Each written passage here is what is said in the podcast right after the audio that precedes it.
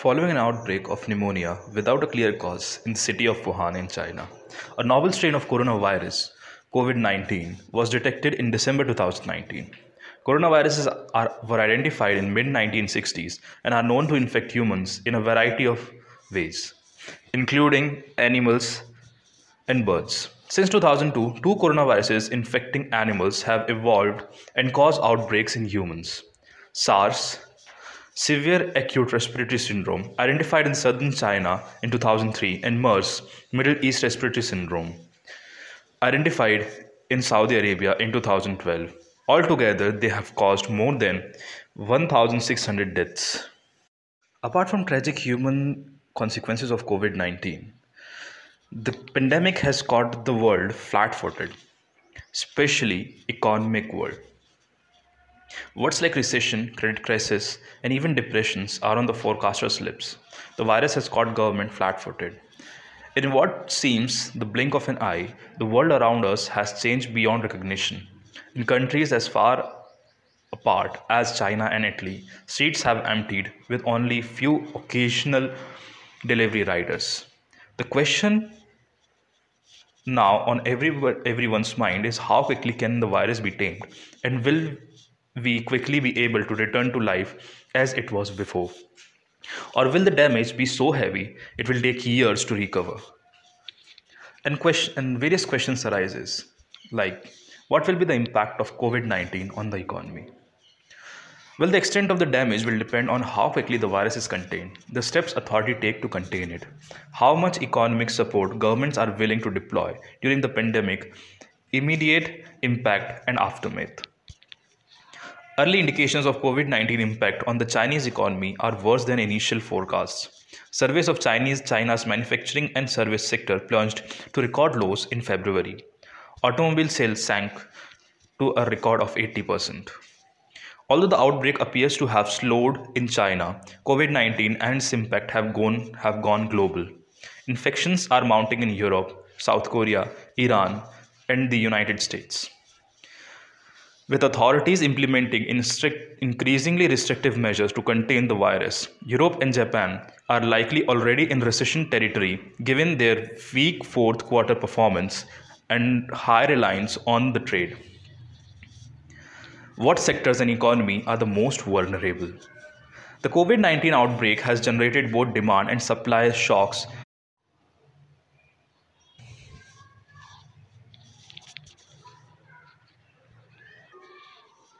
Major European economies will experience dislocations as the virus spreads, and countries adopt restrictive responses that curb manufacturing activities as regional hubs, including northern Italy.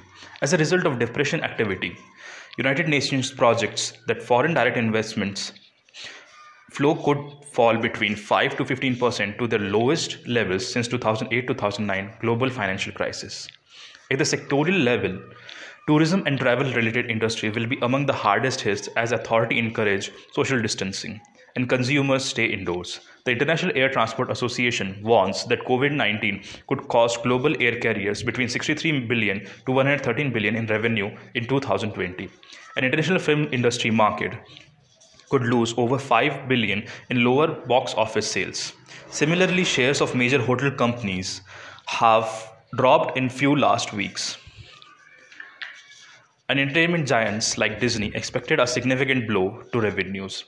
Restaurants, sporting events, and other services will also face significant disruption. Industries less reliant on social distancing interactions, such as agriculture, will be comparatively less vulnerable, but still face challenges as demand as demand lowers. Now let us look what recession actually means. Recession is a slowdown in economic activities. A significant fall in spending generally leads to a recession. Such a slowdown in economic activity may last for some quarters, thereby completely hammering the growth of an economy. So, in such situation, economic indicators such as GDP, corporate profit, employment falls. This creates a mess in the entire economy.